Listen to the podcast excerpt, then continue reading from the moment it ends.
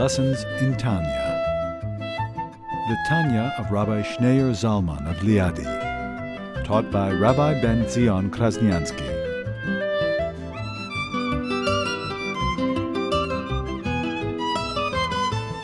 Let's talk a little about the holiday according to Hasidic philosophy. Some of the things may be familiar with, familiar, some things maybe not familiar. First, let's start with a basic understanding of the holiday of Sukkot. And, you know, the key that unlocks the whole theme of all these high holidays, you know, the question is, is there a connection between Elul, Rosh Hashanah, 10 days of Teshuvah, Yom Kippur, Sukkot, Shmini Atzeret, Simchas Torah? It seems like different holidays, disparate holidays. What's the connection? Is there one underlying theme that connects it all? And the key that answers this question is the Mishnah and the Tractate of Tainit. Hopefully, we'll get to it in one of our Talmud classes. Tainus. Tainus. Tanit. The last Mishnah, and says that the most joyous day in the Jewish calendar was the 15th day of Av and Yom Kippur. On these two days, the Jewish girls, single women, would go and dress in white and go out to the field and they would date, they would try to find a match. And the Talmud says, what's the, what's the source? The Mishnah says, what's the source? Because it refers to Yom Kippur as B'Yom Chasanasai, the day of God's marriage, the day that God gets married. It's his wedding. And B'Yom Simchas Liba, and the day of his, the joy of his heart. And, and what does this refer to? Yom Kippur. Because Yom Kippur was the giving of the luchot, of the tablets. Not the first set of tablets, those were shattered, but the second set of tablets. So Yom Kippur is the day of marriage between the Jewish people and Hashem.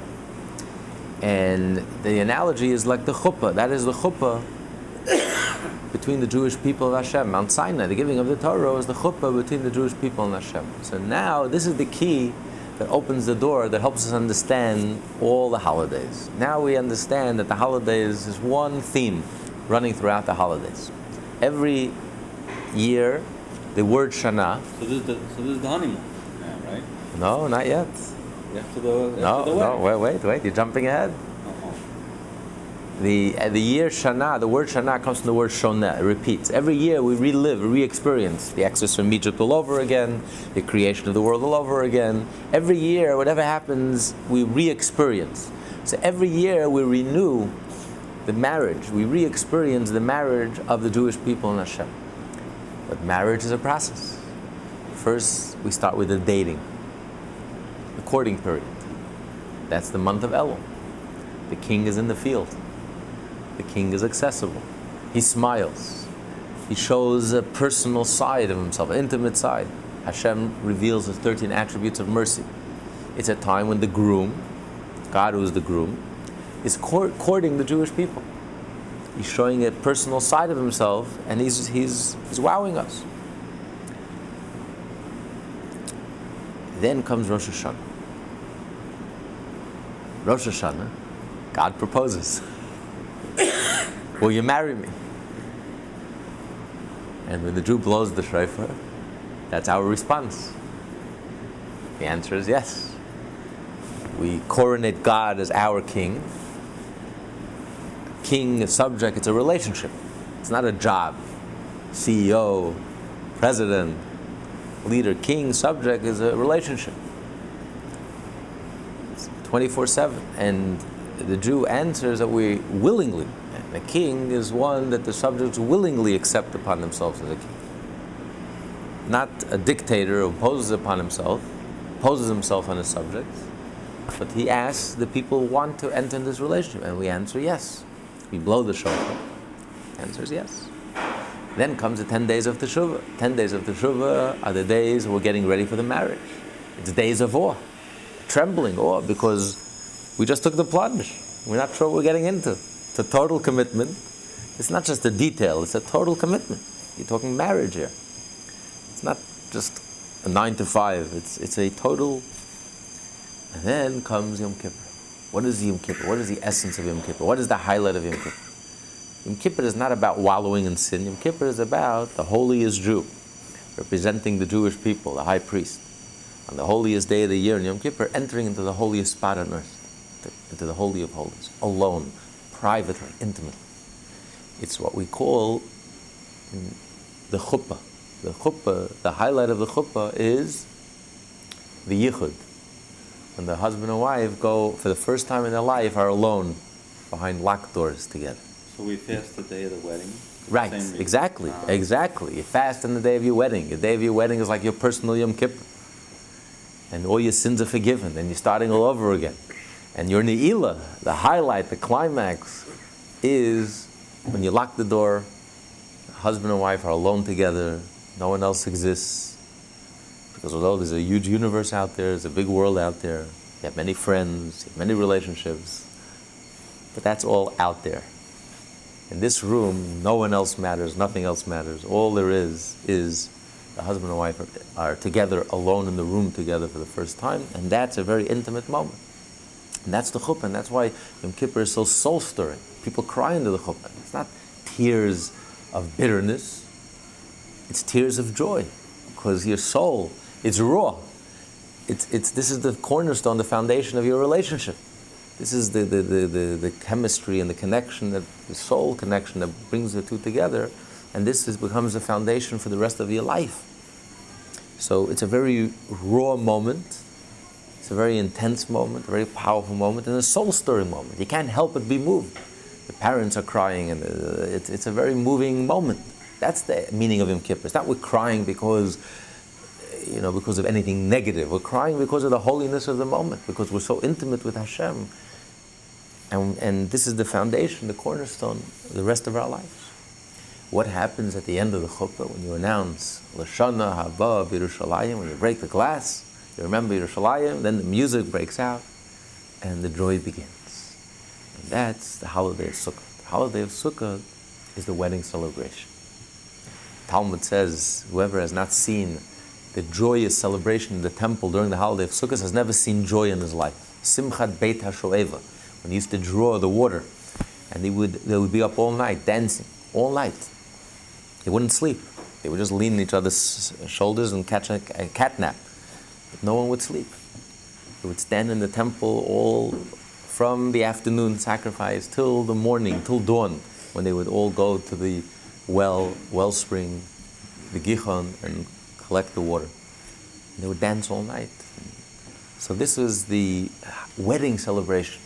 And we invite the non Jews as our guests to the wedding celebration.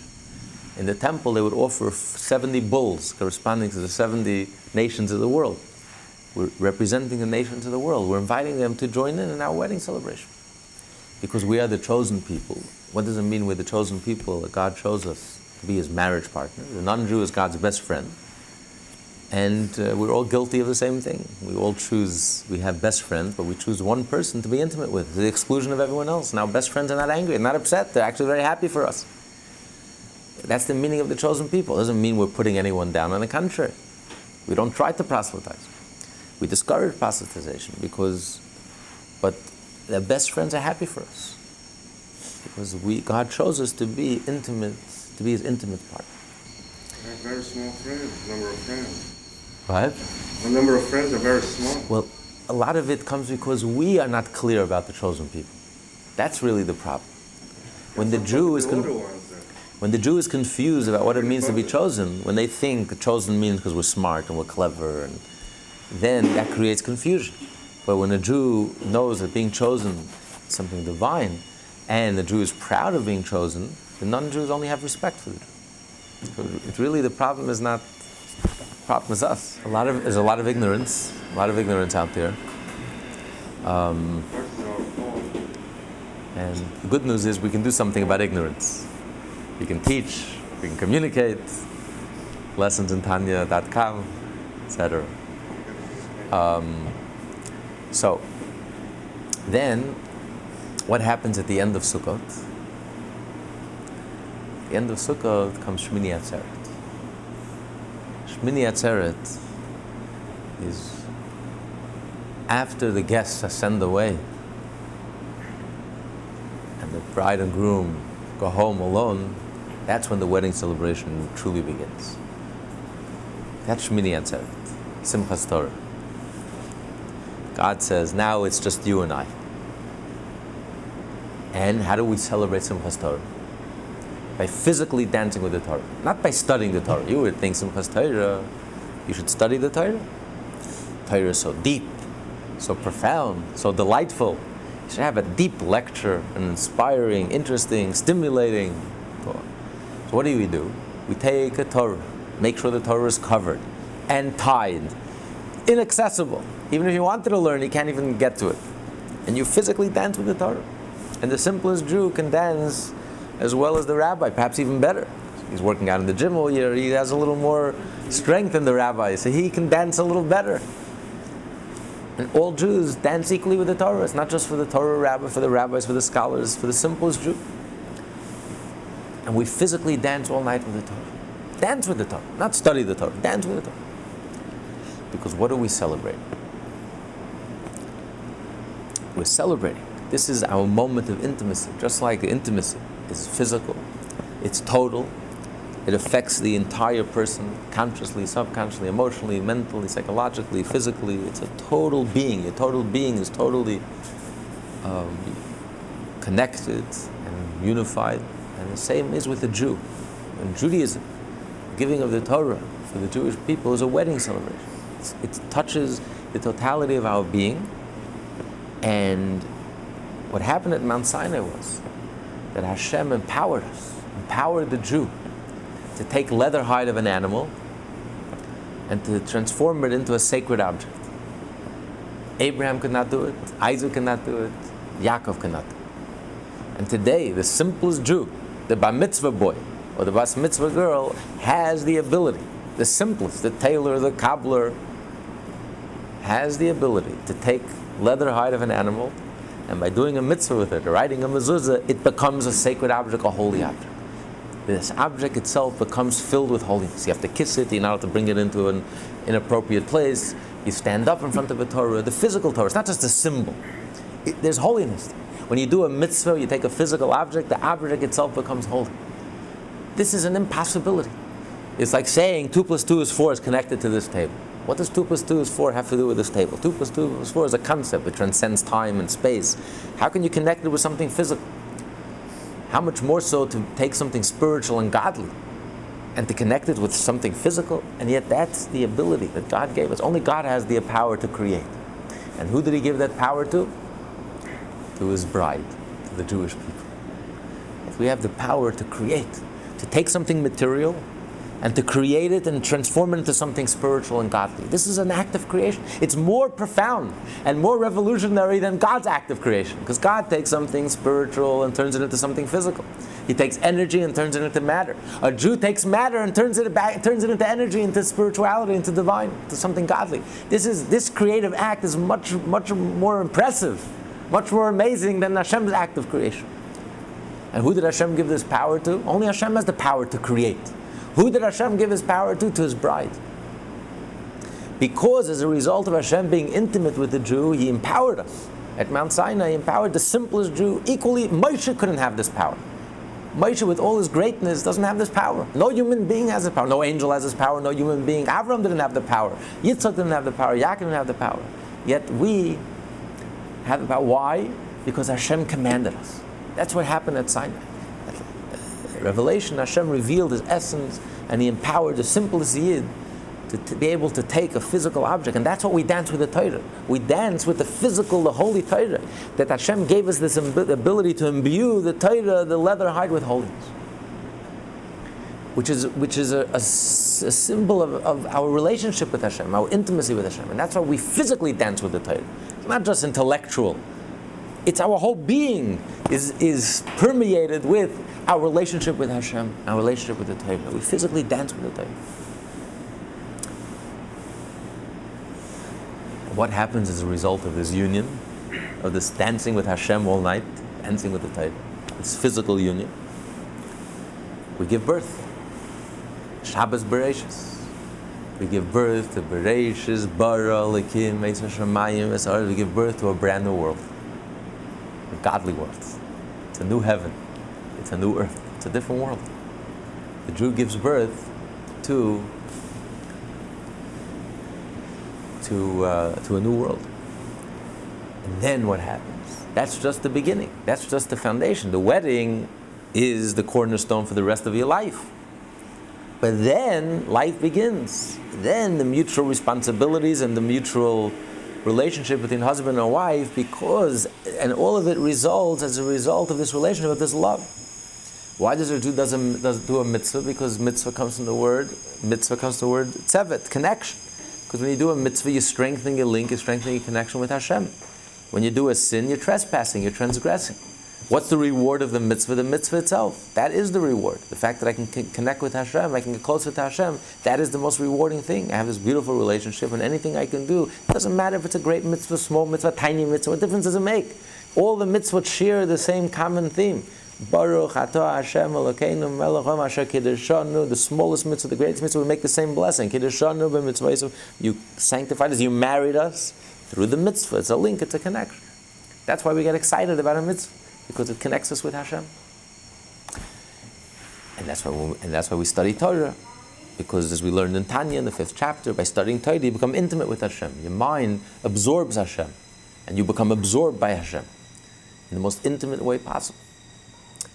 And so, therefore, this is the foundation for the rest of the year, for a Jew to live the rest of the year. You, are worried about the the uh, about the honeymoon. I'm worried about Exodus. Oh, you want to know when the honeymoon is? the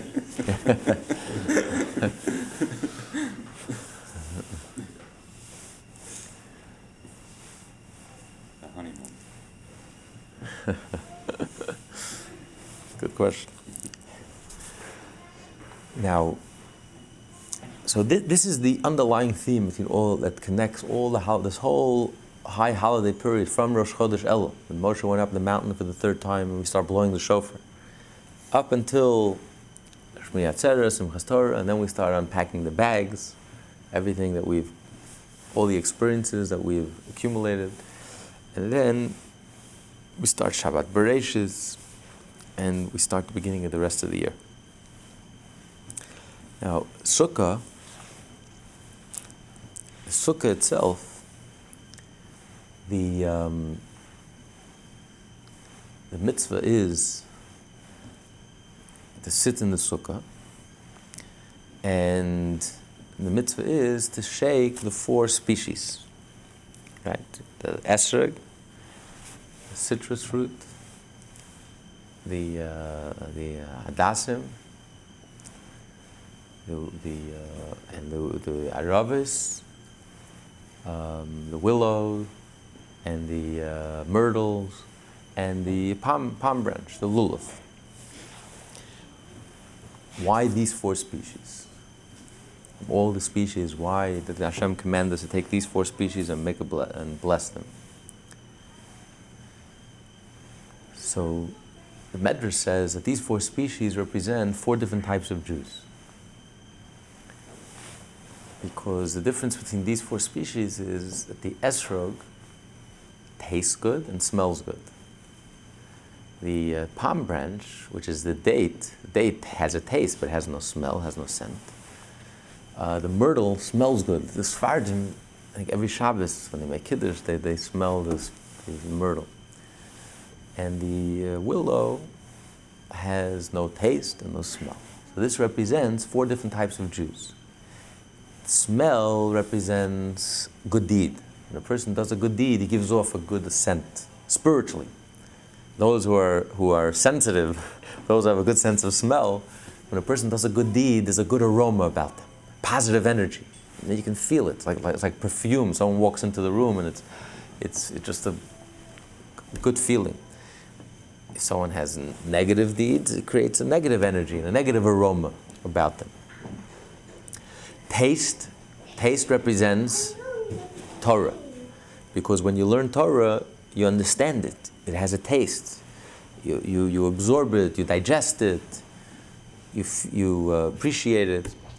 So, esrog represents taste and smell. Um, a Jew who's filled with Torah and good deeds.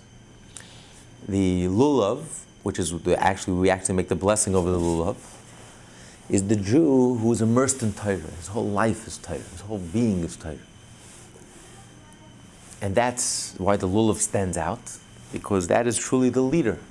The one who's totally immersed in Torah, the one who's totally immersed in, in, in godliness, in Torah, he is, he is truly the leader. He can guide and inspire the rest, of the, the rest of the community. And that's really an ideal, even though we can't live up to it because we live in the world of action and, and this is our mission to engage in the world of action, to do good deeds. But nevertheless, we admire and respect and try to emulate as much as we can. We try to be inspired by the person of Torah so we can learn as much Torah as we can. Because we know that that's the only way to become intimate with Hashem. Even more so than through doing mitzvot, as we learn in the fifth chapter in Tanya, which is why Talmud Torah Keneged Kulam, the mitzvah of studying Torah, is the equivalent of all the other mitzvahs combined. Because what, what you can accomplish through Torah, you cannot accomplish through all of the mitzvot. That's why we have the healthy respect for the Torah. That's why the lulav is prominent. We make the blessing over the lulav. We hold the esrog in the left hand, and we hold the lulav in the right hand. And we make the bracha al natilas lulav. We don't al natilas esrog. So that's what the lulav represents. The myrtle represents a Jew who has no Torah at all, but is a man of good deeds. Good deeds, visits the sick, helps people, gives tzedakah, rolls up his sleeve, is, act, is active, participates, is a communal person, helps, the, helps people, helps the community. This is a person that gives off a tremendously good, good scent, but has no Torah. Either because they're not capable or whatever the reason is. They just don't have Torah. And then you have the willow. The willow has no scent no taste. Simple No Torah, no mitzvah of taking the four species is to take all four Jews and bring them all together. And if you're missing the willow, you can't make a blessing over the lulav and the esrog. Because all Jews are one, and if there's one Jew missing, then, then the lulav is missing, and the esrog is missing. And it's the responsibility of the lulav and the esrog to make sure to include, include the arava, to include the willow. And then Chassidus explains that there's something very unique about these four species that we don't find in any other of the species in all of God's creation, in the entire vegetable kingdom, in the organic world. That these species, we find a sense of unity that we don't find anywhere else. Take the esrog, for example. The esrog grows in all four seasons, it thrives in all four seasons. It's a unique tree. Every fruit has a season that it thrives in. But the esrog is able to thrive in every season, meaning that it has the flexibility that it can get along with everyone. There's no ego. It's not rigid. It's very flexible. It thrives in winter, it thrives in fall, it thrives in spring, it thrives in summer. It gets along with everyone. Put it in any environment and it thrives which shows a tremendous quality of humility, a tremendous quality of it's not fixed or limited or rigid. Then you have the uh, the palm branch. The palm branch are, you know, when it opens up, you see how many pieces it has, how many leaves it has, and yet they're all bunched together. They all make room for each other, and they all bunch together and that's what makes, that's what, that's what makes up the lulav. So again, it's a display of unity. Instead of each one taking its own position, and you can't have two, two people in the same, taking up, taking up the same place, everyone has their own space. Here, it's like one on top of the other. We all get along together. And then you have the hadas, the myrtle. The myrtle has three leaves from one stem. They share the same stem. Usually, every leaf has its own stem. Here you have three leaves sharing one stem. It's a show, a show of unity. There's no ego, there's no arrogance. Unity. We can all share the same stem. And the myrtle and the willow, what's the sign of a willow? Arve nachal, they grow together, they grow bunched together, one on top of the other. So what does that mean? That means because Hasidus explains that everything in this world has a divine spark. Everything is truly godly at its core, its essence. But everything is covered up by the shell, the klipa. We don't sense it, we don't see it. It's hidden, it's concealed. There are things that are prohibited, because the, sh- the, the, the uh, shell is very thick and it totally obscures its inner, the inner light, the inner spark. But when something is kosher, for example, the vegetable kingdom, so the, it doesn't obscure the inner light, but it's still a shell, still a cover. But the fact that in these four species you see, uh, a, an, you see such unity, it means that the cover up is very shallow. It means that the, that, that the divine spark is at the surface. The divine spark is easily accessible. And therefore, these four species, from all the four species of the organic kingdom,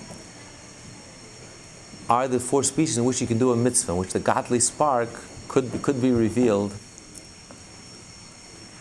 Okay, now the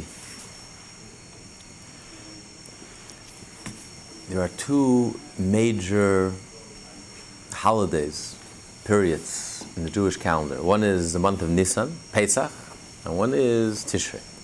What's the difference between the two, Tishrei and Nisan? And the difference between the two is that Pesach led to Shavuos, the giving of the Torah, the first set of, of tablets, of Luchot. While Tishrei represents the second set of tablets, Yom Kippur, the second set of tablets. What's the difference between the two? During the first set of tablets, the Jewish people were tzaddikim, they were righteous, they were innocent, they were pure, they just left Egypt, they were pure, they were newly born. The Tishrei, Yom Kippur, represents the second set of tablets, represents the child who has grown up. And has turned into an adult, loses his innocence, sins, stumbles, breaks down, failure, disappointment, sorrow, anguish, pain, regret, and then reaches a level of Balshuva. On Yom Kippur, you reach a much higher level. The level of the Balshuva is much greater than the level of the Tzaddik. And the proof is, when is the only time the high priest is allowed to enter into the Holy of Holies? Only on Yom Kippur. The Balshuva, the Tzaddik can't enter the Holy of Holies. It's only with the power of the Shuvah that you can enter into a place that the tzaddik can never ever enter. The tzaddik is never allowed into the holy of holies. It's only with the power of teshuvah that the tzad, that the high priest is allowed to enter into the holy of holies. And that's why Tishrei, the letters of the word Tishrei, the month Tishrei, go backwards. Taf, Shin, Reish, because it shows from the bottom up it shows that the Balshuva is coming back home, is returning home, starting from the end and working his way back. And as the Kabbalists refer to it, that the light that returns is much more powerful than the light that's straight. And the simple analogy is which places are warmer?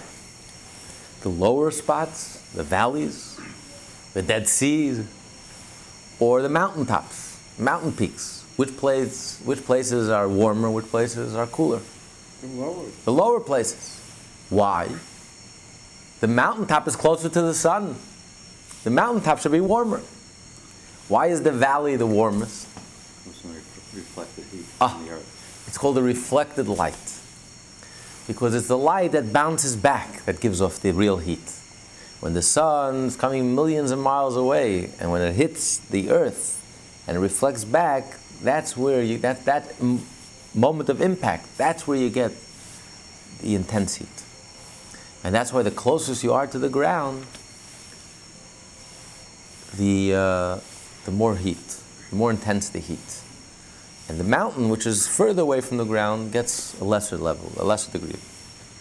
And that's the power of teshuvah. It's the reflective light. It's the light that goes back. It's like the difference between the window and the mirror. The window is straight, but what you see is limited. With the mirror, you can see behind you. Because when the reflective light, when you look back, you can see a lot more. And that's the advantage of the Balshuva. Tishrei represents the Balshuva. So the difference between um, Pesach, which represents the child, and Tishrei is as we described earlier. Difference between a child and an adult. Children are pure. Children are innocent. Children have tremendous qualities. Children are curious by nature. Children are thirsty for knowledge. They absorb like a sponge. They just absorb massive amounts of information. And then we grow up. We lose our innocence, we lose our curiosity, we lose our ability to learn, we lose our, our, our spontaneity. We tell our first lie. And there's no going back. Once you, once you lose it, then there's no going back. So how, so what's the, what's the ultimate, what's the challenge? What's, how does a person regain his innocence, childlike innocence? And that's what we call, we call marriage. In marriage, a person goes back to his childhood and recaptures his childlike innocence. Goes back to the Garden of Eden, literally, physically. Not just in the physical sense, but on all, all levels. That he creates a place where there's trust, where he feels he can be vulnerable and no one's going to hurt him, where there's unconditional love. That's the meaning of a home, a place you feel at home. Not only externally, an external mansion, but internally, you feel at home because of the love and the relationship and the unconditional love and the.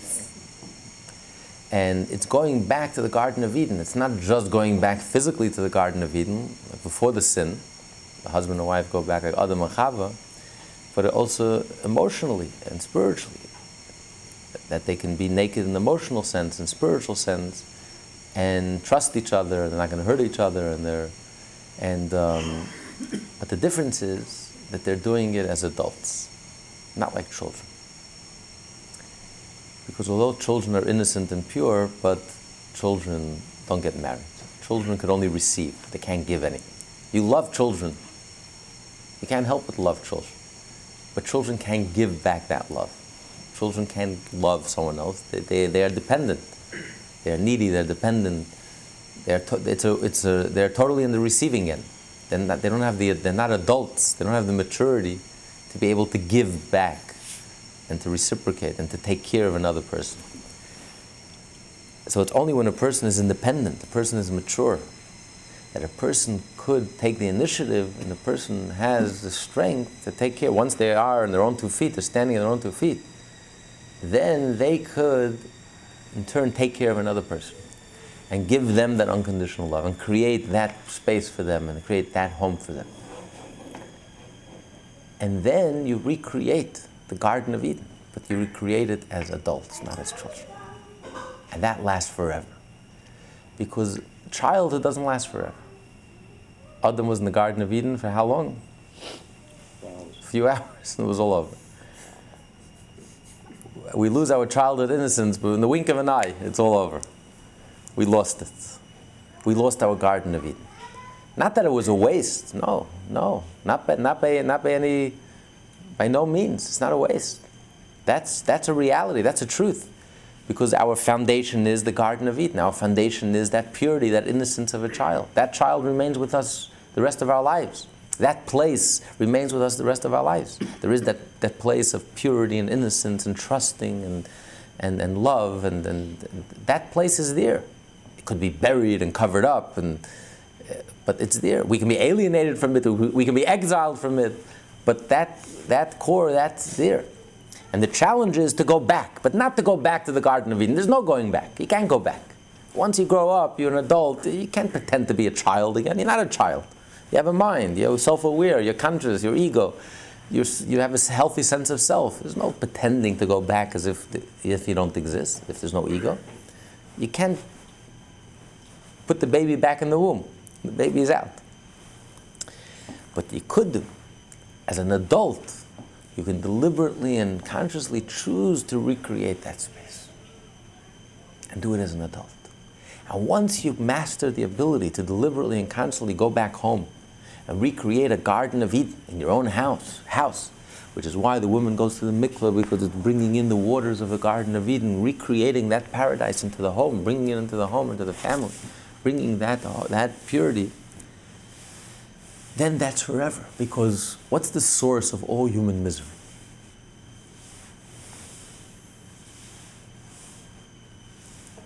Ego.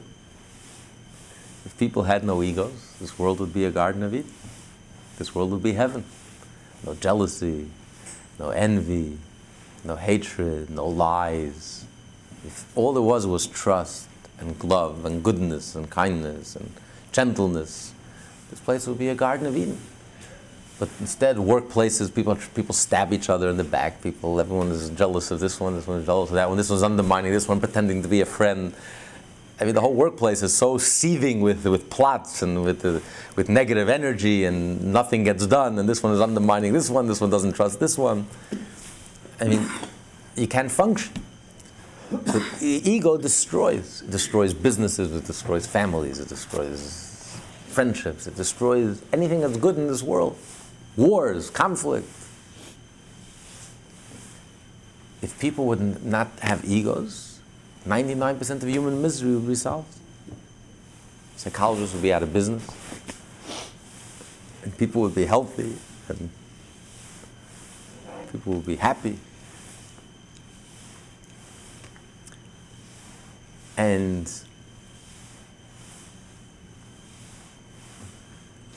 that reminds me of the story. The there was a king who suffered from depression, and he had the best doctors they couldn't cure him.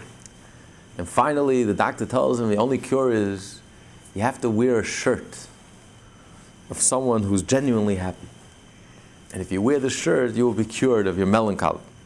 So he sends out his servants to search all four corners of his kingdom to find that one person who's genuinely happy, and they look and they search and they can't find.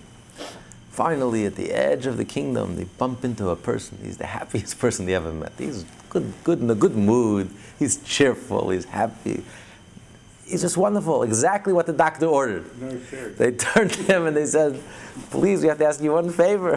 the king needs your shirt." He says, "I don't have a shirt." uh, he was the happiest person because it's n- nothing external can make us happy. He gave his shirt up and back. Nothing. That's ego. Ego thinks if I have money, I'll be happy. If I have fame, I'll be happy. If I have externals, I'll be happy. And you get all the externals and you get all these trappings. And of course, it doesn't make you happy. Which is what the sukkah reminds you. you sukkah says, leave your home. Because the home is not, what, not what's going to make you happy. You think you're, you're, you're settled, you're home. The Torah says, leave your house, live in the sukkah, and you're the happiest person in the world. You have nothing. You and the guest are the same. You feel like a guest in your own sukkah, and therefore you make everyone else feel at home because you are a guest. Because you realize that we are a guest in God's world, and I, it's not about external. It's not about I've accumulated, I've acquired, I have this, and I have this, and I possess this, and I own this, and I have this money in the bank, and I have this, and I, that's not what gives you security. Your home gives you security. The money in the bank gives you security. That's nothing. The only one that gives you security is Hashem. We're sitting in Hashem's sky. We're sitting under the stars. We're sitting under the schach. We're sitting under the mitzvah, surrounded by Hashem. That's what gives us security. That's what gives us confidence. That's what gives us joy. That's, that's our identity. A person who's able to leave his ego behind, a home that represents his ego, his accumulated wealth, during the fall, when a Jew worked so hard to planted his fields, and finally Chag Asif, he brings all his wealth into the house, and Hashem kicks him out of the house. Now go live in the sukkah. That's nothing. That's not your wealth. You think you accumulated, you acquired. That's external. Your wealth is from within. Your wealth is because you're sitting in Hashem's little hut. That's what. That's your wealth. That's what gives you the confidence. That's what gives you strength. That's the foundation of your being. So if a person, if there was no ego, for seven days we leave our ego at home and we live in Hashem's tent and we're the happiest people in the world. And we feel the safest and the secure, safe and secure and joyful and confident. While in the home we don't feel confident because ego is shaky. External external circumstances are shaky. Today they're here, tomorrow is gone. Hashem, this is reality. So if people had no egos, this world would be a paradise. But in, the, Ah, but on the other hand, ego is not all negative either. Ego is a neutral force. Ego is a powerful energy. There's more energy on Wall Street than any synagogue I've ever been to, except 770. this is powerful energy. And once we have egos, once Adam and Chava, after they ate from the tree, they acquired an ego. They became aware, self-aware, self-conscious. They grew up. They became adults. They stopped being children. Suddenly they realized they were naked. They felt themselves. They became self-aware, not like children who are innocent, pure. They don't even feel themselves. They're not aware of themselves. They became aware of themselves. Suddenly they felt ashamed and naked. There's no going back. You can't go back to the Garden of Eden. But we could do one better. And that is harnessing the ego. Taking that very source, the source of all evil, the source of all friction, the source of everything that's negative in this world, and transforming it into a totally positive. By, by using your ego, your sense of self, your sense of initiative, use that sense of self and take the initiative and deliberately and consciously, independently give another person that unconditional love. Create that marriage, create that home, create that space. Create that Garden of Eden. Now you have transformed the negative into a positive. That's forever. The Garden of Eden lasted a few hours. The tzaddik is untested, is unproven. We don't know if he's tested how things will turn out. But the Baal Tshuva, who sinned, who stumbled, who suffered, when he transforms himself, he has transformed the negative into positive. Then you're guaranteed this is forever. Because he tasted the other side. And yet he's turned it around and has turned the negative into positive. Bitterness into sweetness, darkness into light, the sin into mitzvah. That's forever. And that's why marriage, marriage is forever. You're building something that's going to outlive you, it's going to outlast you forever and. That's what Tishrei represents. Tishrei represents Nisan, we're innocent, we're children. We get rid of every drop of chametz, every crumb of negativity. We're pure, we're starting all over again. We ask the four questions. We're like pure and innocent. We receive the Torah. We're, we're tzaddikim. Tishrei represents, but, but you can't marry a child. It's wonderful you can't marry a child. You can love them to death, but you can't marry them. Tishrei represents the adult. This is the marriage of the Jewish people, in Hashem. This is, now we're adults. And we're transforming the negative. We take money, the ultimate ego symbol, and we give tzedakah with it. Instead of money being a source of friction and negativity and fragmentation and tearing people apart and tearing families apart, tearing friendships apart, this actually becomes a powerful bridge that connects people and connects community. So this is the power of Tishrei. The power of Tishrei is the power of, of the Balshuv. You're saying is it, it was divine providence that they built the calf? Because otherwise there would no there would not be a Balshuva? It's divine providence that Adam sinned. As the Medrash says, Adam turned to God and he says, You know, you're just looking for excuses.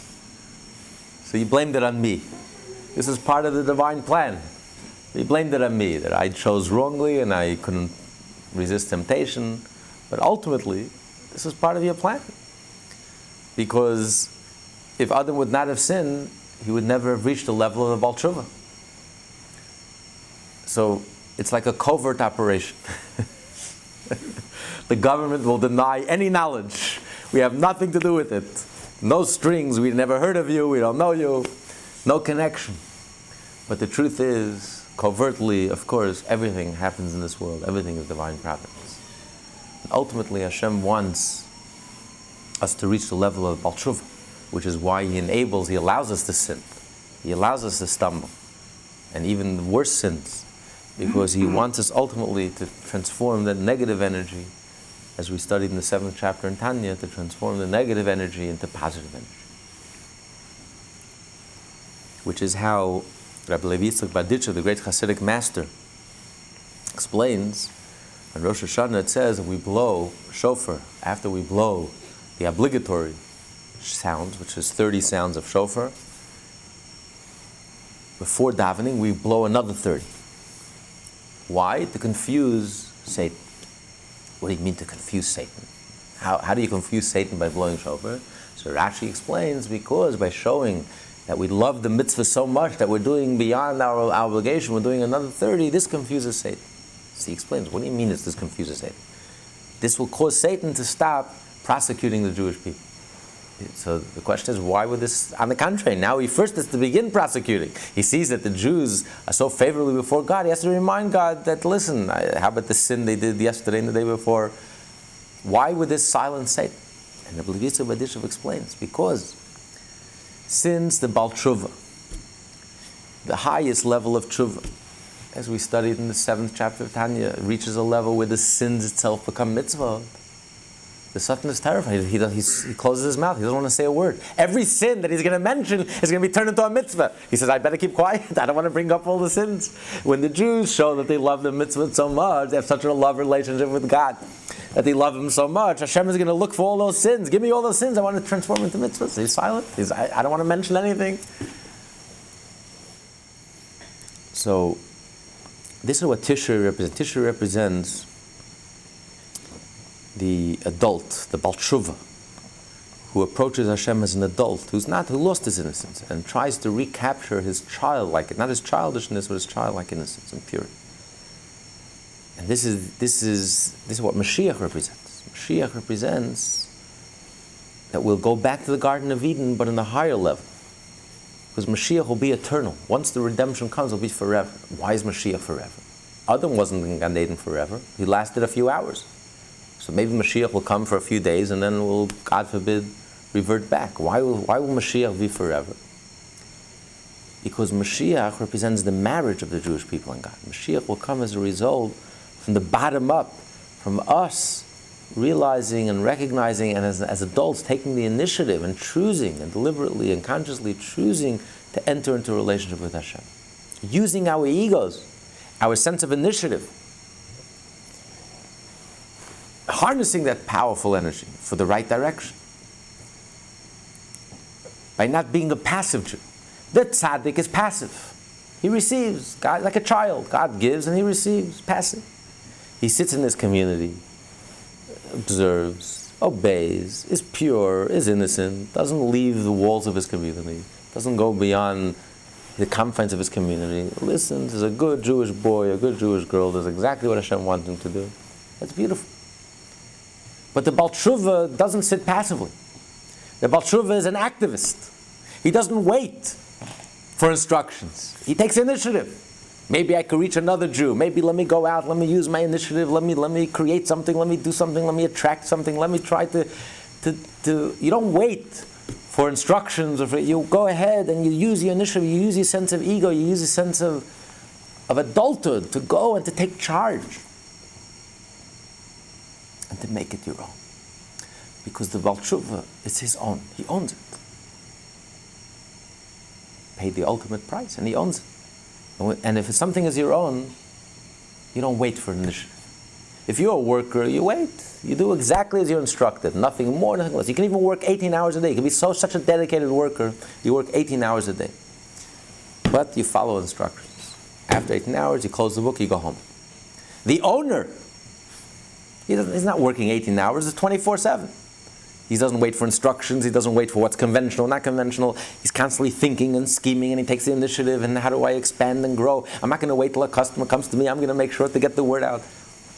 That's the difference if Yiddishkeit is your own, if you're married to it, or it's, it's holy, Hashem commands me, I have to do the right thing, and that's, uh, that's it. That's very limiting.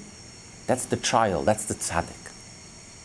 The Baal Tshuva is the adult who's married to God, who has a personal, intimate relationship with God, who takes it personally, who owns it, who takes the initiative, who uses his ego to deliberately and consciously recreate and give to God, not just wait passively for Hashem to command him and to instruct him, but takes the initiative and gives something back and does something, takes an active position, and even pushes the envelope, trying to increase the awareness of Hashem and trying to make people aware of Hashem.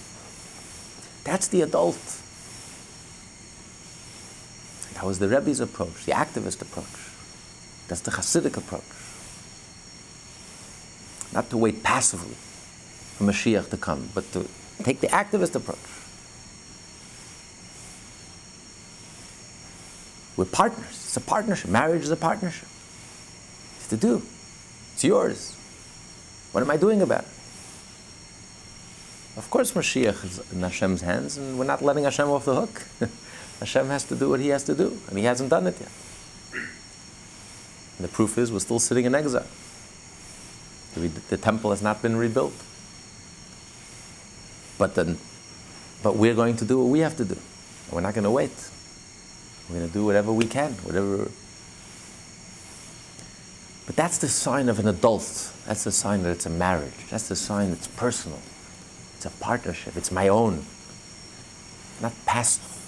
That's the difference in the innocence of the child of Nisan and the giving of the first set of the commandments, Shavuos, which is a continuation of Nisan of Pesach, and Rosh Hashanah, Elul, Rosh Hashanah, which is the Balshuva, after we sinned with the golden calf, and after we were shattered, the tablets were shattered, and our relationship was shattered. And there was a severance, and there was a crisis, and there was a pain and a poignancy. And then out of that comes Yom Kippur. It's like when there's a crisis in the relationship, and then you discover a deeper level in the relationship. And you reconcile, and you come back, a reunion even stronger than before, because you discover a new depth. That's Yom Kippur. That's Rosh Hashanah. That's Sukkot. That's the marriage. And that's the joy. That's the tremendous joy. Because the joy is the novelty. Marriage is a novelty. That's the joy.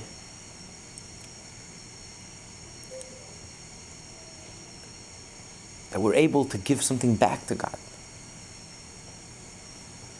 That we're able to, God empowered us to create, to use our egos, to use our physical bodies, to take physical leather hide of an animal, and to be able to sanctify it and to fill it with, with sanctity, with holiness. This is a novelty. It's an act of creation. It's a total novelty. So it's, it's a joyous occasion. And that's why we express the marriage of the Jewish people and Hashem on Sukkot in the most joyous way. Simchas Hashem, and the ultimate joy, which is Simchas Torah, which gives us joy for the rest of the year.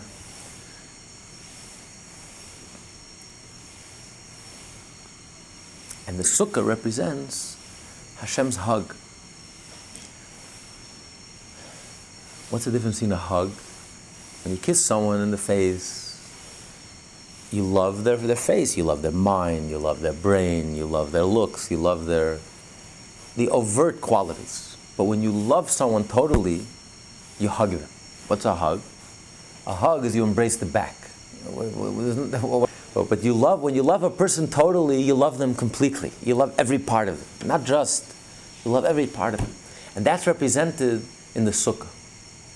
Because the sukkah is the only mitzvah in the Torah that permeates the entire person. In a sense, even more than mikveh. Mikveh also, you have to immerse yourself totally under water. Not even one hair could be sticking out.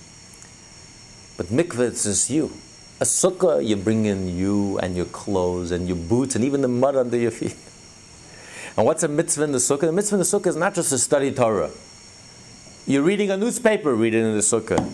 You're taking a walk in the sukkah. You're relaxing in the sukkah. You're having a cup of tea, having conversation sukkah. Everything you do should be in the sukkah. Everything you do suddenly becomes a mitzvah. The most mundane things. I'm not doing anything Jewish. I'm not doing anything godly. I'm not doing. I'm reading a paper. But everything is embraced in our relationship with Hashem. It means it's an expression of the fact that relationship is so total that it affects our whole being. Everything we do becomes part of godliness. It's not compartmentalized, not just when we're engaged in holy activities. Every aspect of our life, even the mud in our feet, everything that we're doing is all permeated because it's all part of a relationship. A relationship, a marriage is a total commitment. It's not just nine to five, it's 24 7. Every aspect of our being, every fiber of our body, every bone in our body, every fiber of our being, everything is permeated and connected with Hashem. That's the ultimate expression of Hashem's love for the Jewish people and the Jewish people's love for Hashem. This is one of the most profound holidays, most joyful holidays. The nature of joy, it breaks through all boundaries. And it's a joy here below, and it's a joy above. It's called Zman Simchaseinu, the time of our joy. It's a mutual joy. We rejoice with God, and God rejoices with us. We see God, and God sees us. Because it's a mutual relationship. Yeah, it is the sixth month, Seventh. Seventh. So how, how does it? I mean, I, I get some with it has to do with the maturity. It's already been matured, or Well, the simple explanation is that the, the Jewish people switched from a solar calendar. When God created the world, the world was a solar calendar. So the Jewish people switched from a solar calendar to a lunar calendar. And that began the month of Nisan, the month they left Egypt. So that was the first month. While Tishrei is a solar calendar, the sun. And the difference between the sun and the moon is the sun is constant. The sun represents nature. Nature is constant. The laws of nature are like fixed, set, doesn't change, rigid. The moon represents miracles, waxing and waning, new, constantly changing, ups and downs. And that's the story of the Jewish people. Till the entry of the Jewish people into the world, the world was basically rigid, fixed, nature. Avram performed miracles, Yitzhak performed miracles, but it was on a small scale. With the entry of the Jewish people into history, Moshe introduced to the world miracles on a grand global scale. Ten plagues, the world superpower. Hashem brought, brought down the world superpower miraculously, the splitting of the sea from the whole world. 40 years in the desert of manna, of the whole, it was miracles, consistent miracles on a global scale for so long. Because the Jewish people introduced to the world a miraculous, it's a miraculous people. It doesn't fit into the world of nature. The very first born Jew was born to a 90 year old mother and a 100 year old father. The very survival of the Jewish people is miraculous. Nothing about the Jew is natural. Everything about the Jew is miraculous. And the Jewish way of life is miraculous. It's above nature. Transcends nature. So the Jew introduced into the world conduct of nature. That's what Nisan represents, the birth of the Jew, the giving of the Torah. Tishrei represents the world of nature. God creates the world of nature. That's why it's the beginning of the year. When the year, because don't forget the difference in the year and uh, uh, the, in the year depends on the solar. There's an annual cycle. The, the sun, 365 days. There are no months. The months are artificial. 28 days, 31 days. It's artificial. You just take 365 and divide it. In the solar, there is no thing as year. When you follow the moon, there is no thing as year. It's, it's 29 and a half days, and that's it. And that's why it's 354 days, it's 11 day difference. The, the moon years, if you just follow the moon, it's 11 days shorter of the sun year. But the Jews, we follow both the sun and the moon. We're primarily a, sol- a lunar calendar, but the Torah tells us we have to look out for the seasons. Because Sukkot has to be in the fall, and Pesach has to be in the spring. So the springs and the fall, the seasons follow the sun. So you have to follow both. That's why we have a leap year. Every two, three years, we have we add another month to make up for the 33 days that we lost. You know, to reconcile the two. So um, that's why this is the beginning of the year of the sun. That starts with Tishrei. The beginning of the moon of this lunar calendar, that starts with Nisan, and, and that's why Tishrei is the seventh month. And we know that all sevens are beloved. The seventh day is Shabbos, the holiest. Moshe was the seventh from Avram. He was the most beloved. He brought the Shekhinah into this world. He brought heaven down to earth. Uh, the Shemitah, the sabbatical. And you have the Jubilee. Everything is the seventh, the seventh heaven. Seven is a very holy number, a very special number. And that's why you find the seventh month is the holiest month. It has so many holidays, so many mitzvot. Shvi in Hebrew, which means seven, also comes from the word muzba. It's satiated, it's full. The person is full. Sava- save- Chalta v'savata. Saveya. You're full, it's filled, it's satiated with holidays and mitzvot and, and, and uh, experiences, so rich, more than any other month of the year, packed, it's dense with holidays and experiences, Rosh Hashanah and 10 days of Tshuva and Yom Kippur and Sukkot and Shmini Atzeres and what's. From today, we, from uh, today we, do, we don't say Tachan until the end of the month. So this is a very special month, the seventh month, the beloved month. And this is a month that we receive the Torah. The question is, if, why do we make Simchas Torah? Now, we should make Simchas Torah on Shavuos. Since the Torah was given on Shavuos, we should make some Torah on Shavuos. We should start reading the Torah on Shavuos and finish reading the Torah on Shavuos. Why do we start reading the Torah uh, and, and, and Shabbos Bereshis and we finish reading the Torah and Simchas Torah during this time period of Tishrei? And again, this is the answer. Because the Shavuos is the giving of the first Luchot, the level of the Tzaddik. But the Yom Kippur is the real giving of the Torah. It's the second Luchos that lasted, that did not break.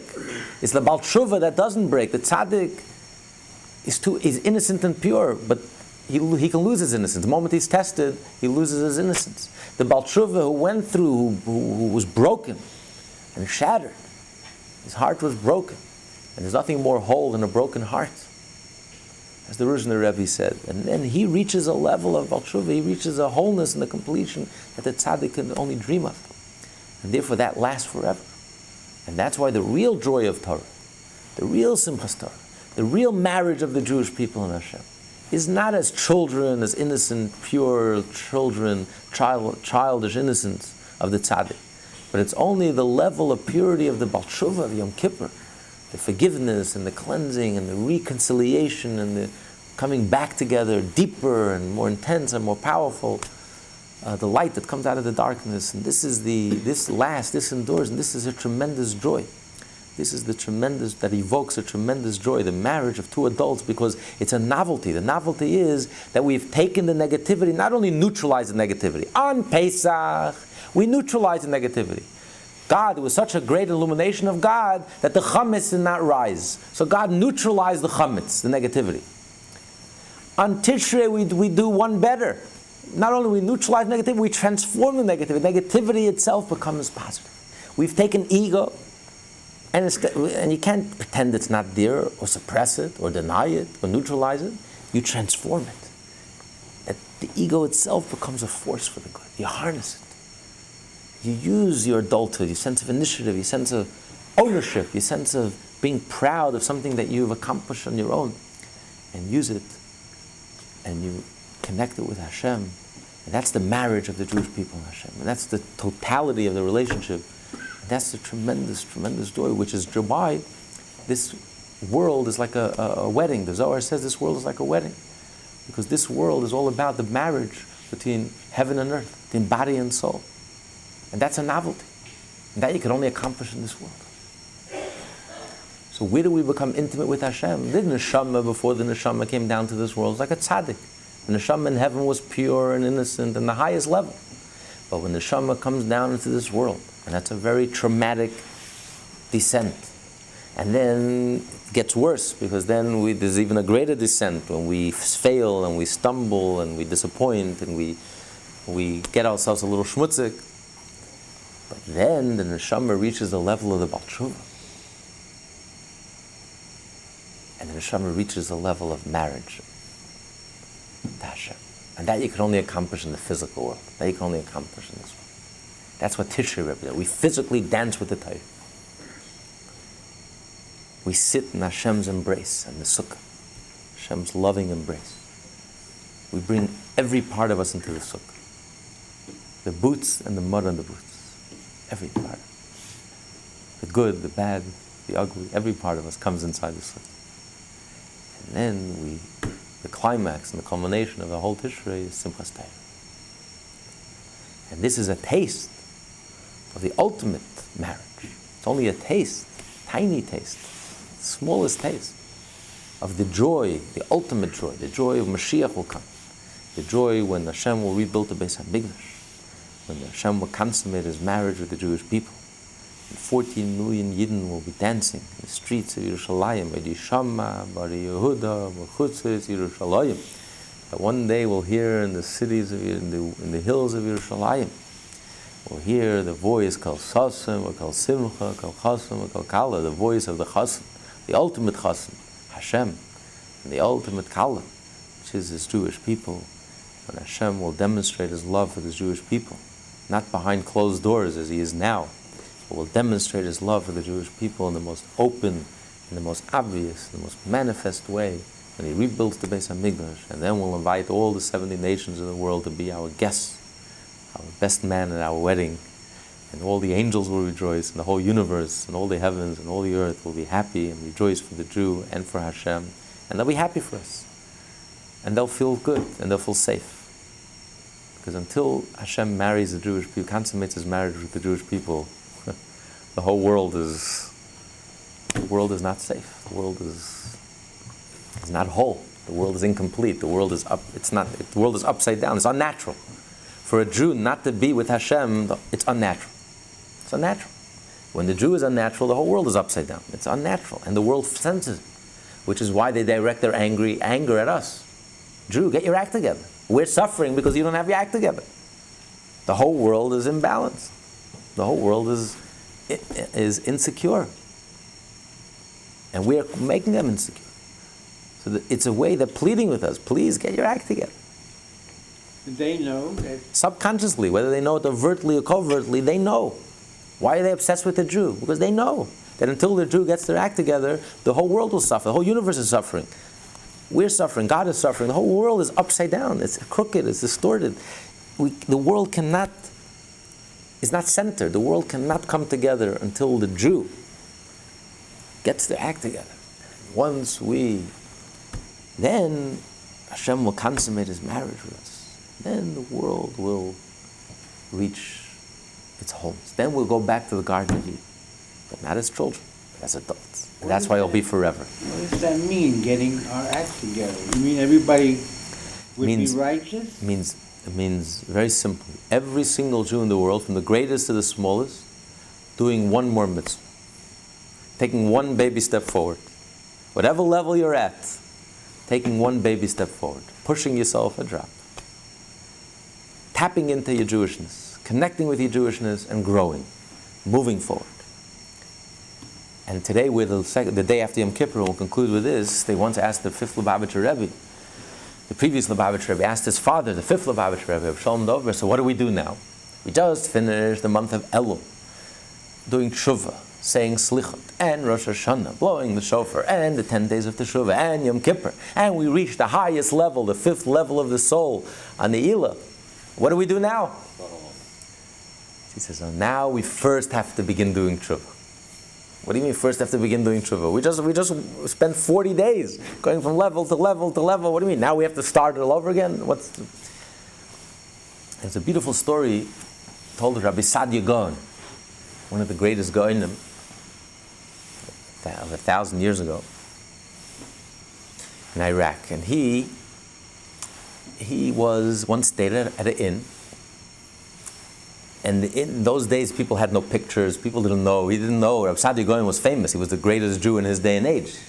He was like the Moses of his generation.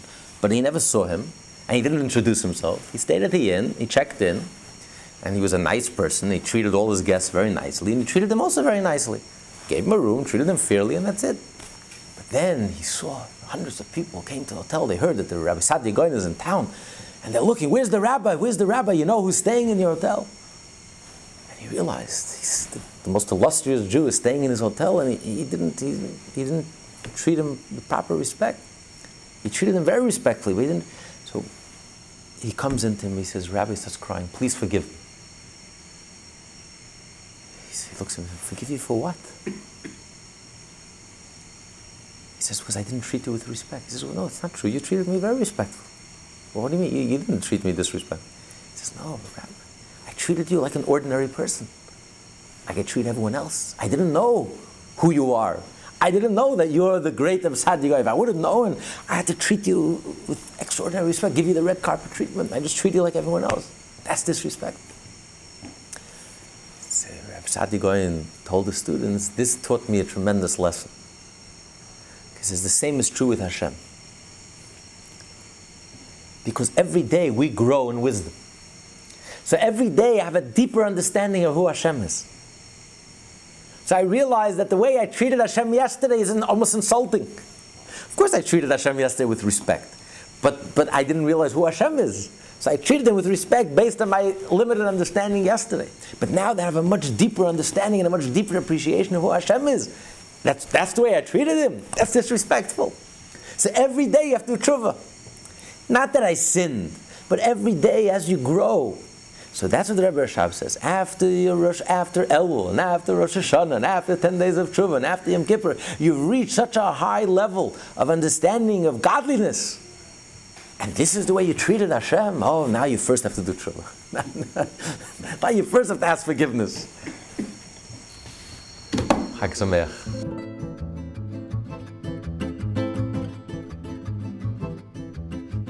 Lessons in Tanya, taught by Rabbi Ben Zion Krasniansky. For more Tanya study, please visit our website at www.lessonsintanya.com.